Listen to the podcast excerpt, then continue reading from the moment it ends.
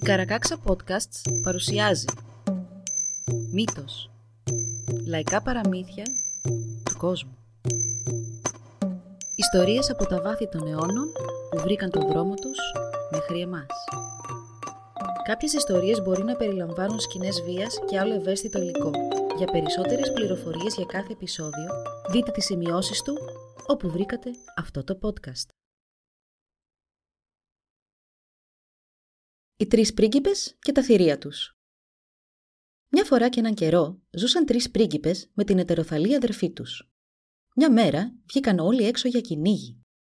Προχωρώντας όλο και πιο βαθιά σε ένα πυκνό δάσος, βρέθηκαν μπροστά σε μια λίκαινα με τα τρία κουτάβια της. Σαν πήγαν να τη χτυπήσουν με τα βέλη τους, η λίκαινα τους μίλησε και τους είπε «Μη με σκοτώσετε και εγώ θα σας δώσω στον καθένα σας από ένα κουτάβι μου. Θα σας είναι παντοτινά πιστοί φίλοι». Οι πρίγκιπες συμφώνησαν και συνέχισαν το δρόμο τους χωρίς να πειράξουν τη λίκαινα, με τα κουτάβια να τους ακολουθούν. Λίγο παρακάτω συνάντησαν μια αλένα με τα δικά της τρία μικρά. Και εκείνη τους ζήτησε να μην τη σκοτώσουν και τους είπε ότι θα τους έδινε και εκείνη ένα από τα μικρά της. Το ίδιο συνέβη αργότερα και με μια λεπού, μια λαγουδίνα, μια αγριογουρούνα και μια αρκούδα, μέχρι που οι πρίγκιπες κατέληξαν να έχουν ολόκληρη συνοδεία να τους ακολουθεί όπου κι αν πήγαιναν. Είχε σουρουπώσει πια όταν έφτασαν σε ένα ξέφωτο στη μέση του δάσους, όπου και είδαν τρεις σημείδες να στέκονται εκεί όπου συναντιόντουσαν τρία μονοπάτια. Ο μεγαλύτερος πρίγκιπας έβγαλε το τόξο του και έριξε ένα βέλος που καρφώθηκε σε μία σημείδα. Είπε τότε στους υπόλοιπους. Α σημαδέψει ο καθένας μας ένα από αυτά τα δέντρα πριν πάρουμε ξεχωριστά αυτά τα μονοπάτια. Αν κάποιος από εμάς επιστρέψει εδώ, να κοιτάξει τα άλλα δύο δέντρα να δει αν βγαίνει αίμα από τα βέλη. Αυτό θα σημαίνει ότι σε όποιον ανήκει αυτό το βέλος είναι νεκρός, αλλά αν τρέχει γάλα θα σημαίνει ότι είναι ζωντανός. Οι άλλοι δύο πρίγκιπες έκαναν όπως τους είπε ο αδερφός τους και όταν και τα τρία δέντρα είχαν από ένα βέλος, γύρισαν στην αδερφή τους και τη ρώτησαν με ποιον ήθελε να ταξιδέψει. «Με τον μεγαλύτερο», αποκρίθηκε εκείνη. Οι αδερφοί τότε χωρίστηκαν και ο καθένας τους πήρε από διαφορετικό μονοπάτι με όλα τα ζώα τους να τους ακολουθούν. Η αδερφή τους ακολούθησε τον μεγαλύτερο. Οι δυο τους συνέχισαν να περπατούν για λίγο στο μονοπάτι μέχρι που έφτασαν μπροστά σε ένα κάστρο που βρισκόταν στη μέση μιας βαθιάς κοιλάδας και ήταν περιτριγυρισμένο από πυκνό δάσος. Σε αυτό το κάστρο έμεναν κάτι σκληροτράχυλοι ληστές. Ο πρίγκιπας πήγε μέχρι την πύλη και τη χτύπησε.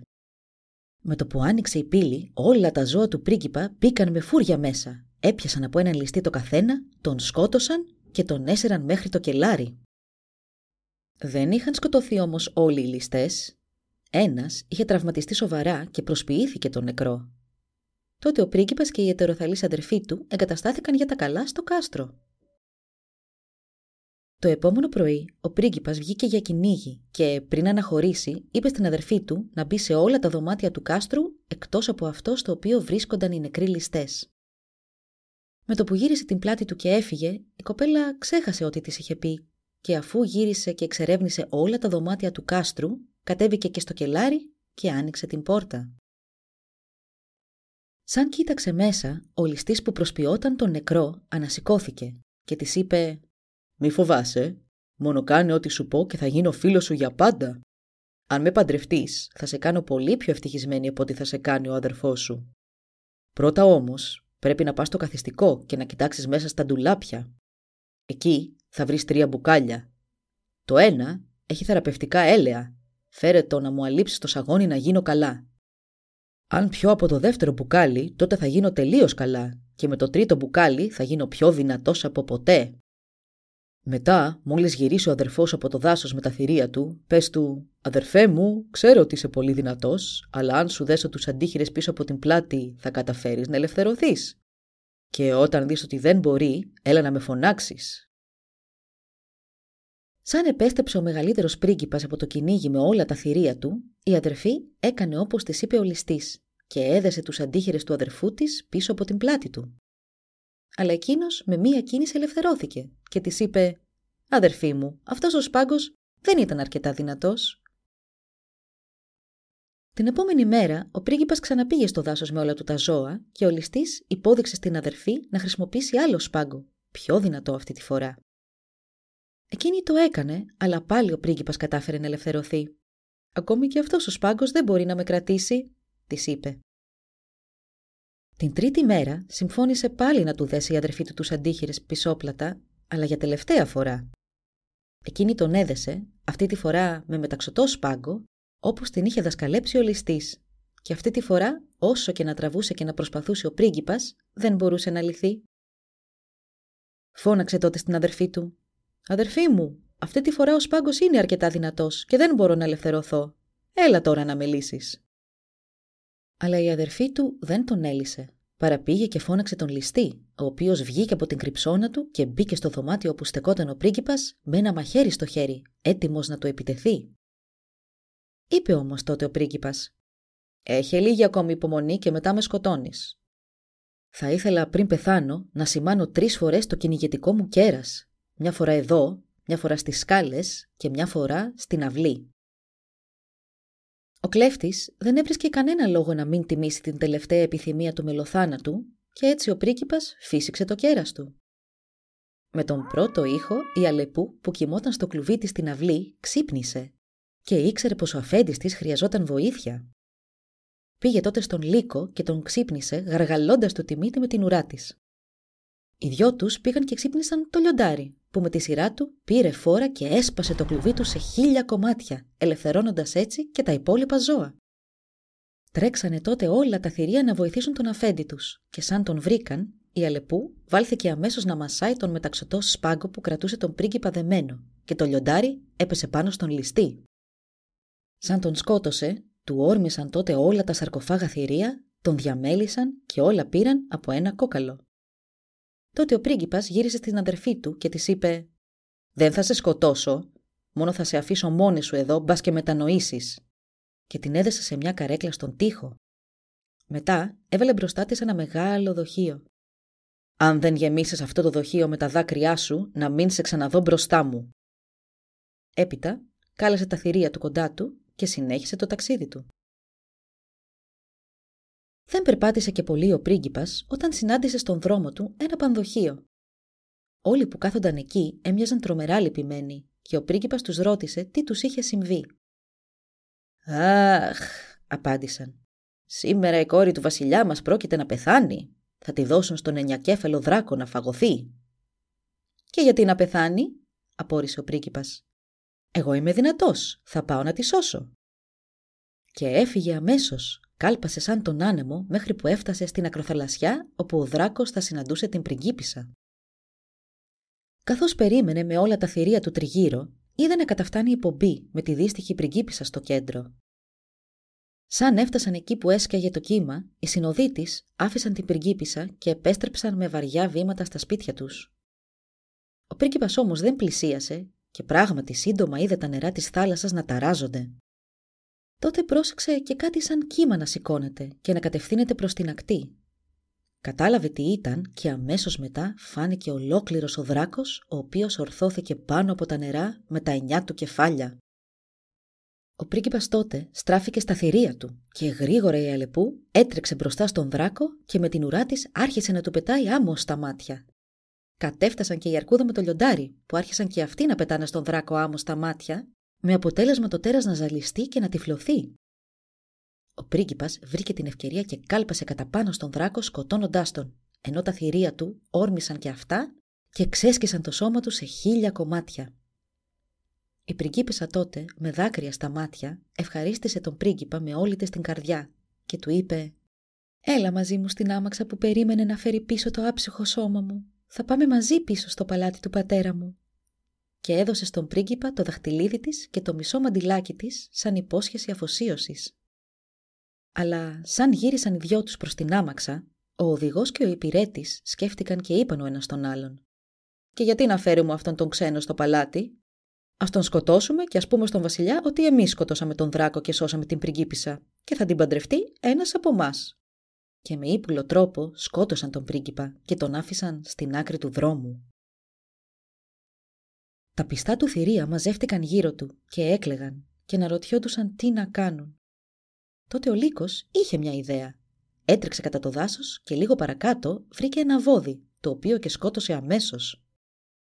Μετά φώναξε την Αλεπού και της είπε να κάτσει πάνω στο βόδι και να φυλάει σκοπός και αν πλησίαζε κανένα πουλάκι να το τσιμπήσει τη σάρκα, να το έπιανε και να το έφερνε στο λιοντάρι. Έτσι και έκανε η Αλεπού, μέχρι που πέρασε ένα κοράκι και άρχισε να τσιμπά με το ράμφος του το νεκρό βόδι. Η Αλεπού το έπιασε και το πήγε στο λιοντάρι. Το λιοντάρι τότε είπε στο κοράκι «Δεν θα σε σκοτώσουμε, αν υποσχεθείς να πετάξεις πάνω από την πόλη με τα τρία θεραπευτικά πηγάδια και να φέρεις από εκεί νερό με το ράμφος σου, για να ξαναζωντανέψουμε αυτόν τον άνδρα». Το κοράκι υποσχέθηκε. Πέταξε μέχρι την πόλη και έφερε πίσω στο ράμφος του νερό από το πηγάδι της γιατριάς, το πηγάδι της ταχύτητας και το πηγάδι της δύναμης. Έσταξε το νερό στα χείλη του πρίγκιπα και εκείνος ευθύς ξανάνιωσε, σηκώθηκε και άρχισε να περπατάει. Ξεκίνησε τότε για την πόλη με τα πιστά του θηρία κοντά του. Όταν πλησίαζαν στην πόλη, από μακριά κιόλας, άκουγαν τους ήχους της γιορτής που ετοιμαζόταν για τον γάμο της πριγκίπισσας με τον αμαξά. Ο πρίγκιπας μπήκε κατευθείαν στο παλάτι, έφτασε τον αμαξά και του είπε οργισμένα τι απόδειξη έχεις ότι σκότωσες τον δράκο και έσωσες την πριγκίπισσα; Να τι έχω εγώ, το δαχτυλίδι της και το μισό μαντίλι της. Σαν ο βασιλιάς είδε τα δώρα υπόσχεσης της πριγκίπισσας, κατάλαβε ότι ο πρίγκιπας έλεγε αλήθεια. Ο αμαξάς αμέσως αλυσοδέθηκε και οδηγήθηκε στα μπουντρούμια. Ο πρίγκιπας παντρεύτηκε την πριγκίπισσα και του δόθηκε το μισό βασίλειο. Ένα βράδυ, όχι και πολύ μετά τον γάμο του, ο πρίγκιπας περπατούσε σε ένα κοντινό δάσος μαζί με τα θηρία του. Το σκοτάδι ξαφνικά έγινε βαθύ, έχασε τον δρόμο του και άρχισε να ψάχνει το μονοπάτι που θα τον οδηγούσε πίσω στο παλάτι του.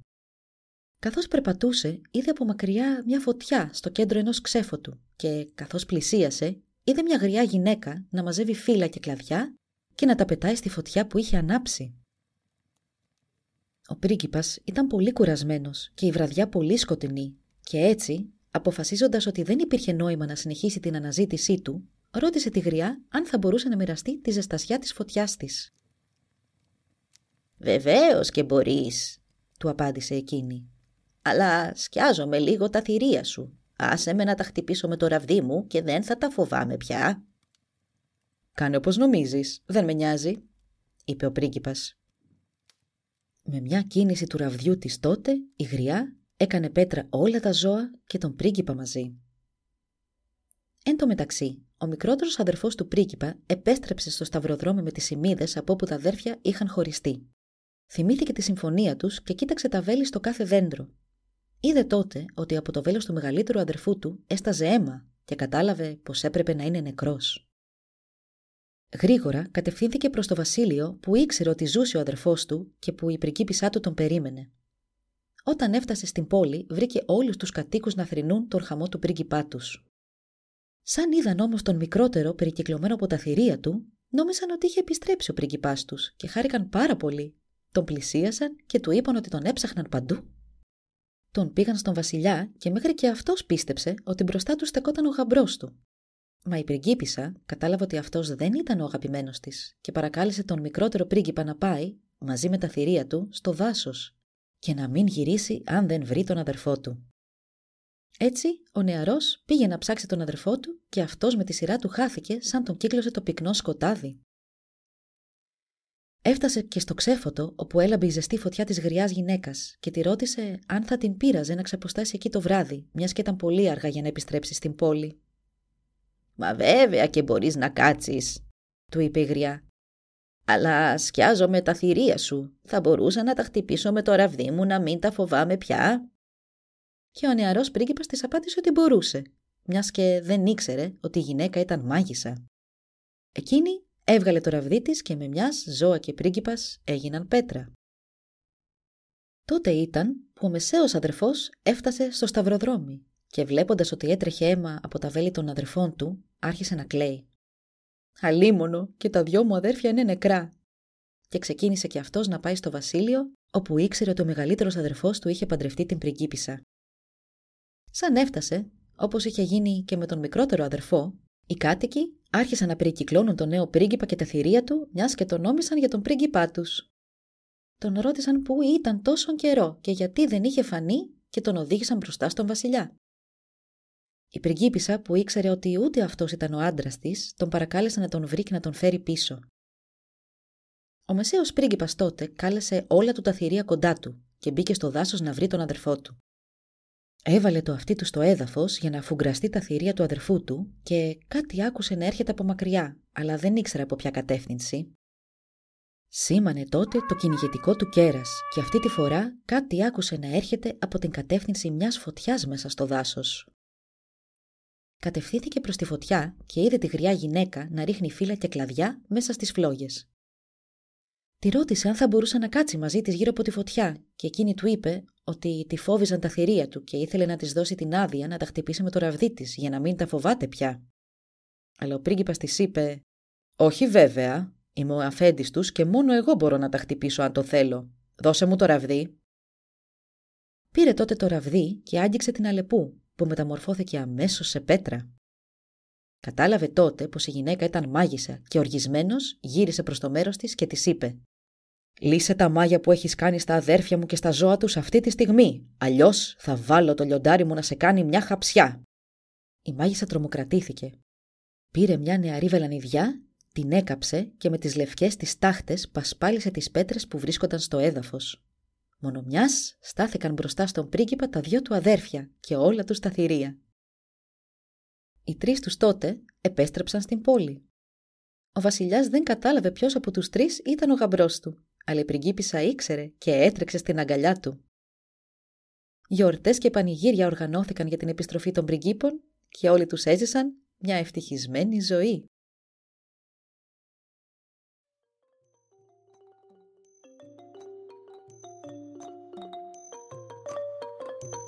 Εδώ λοιπόν η ιστορία μας έλαβε τέλος.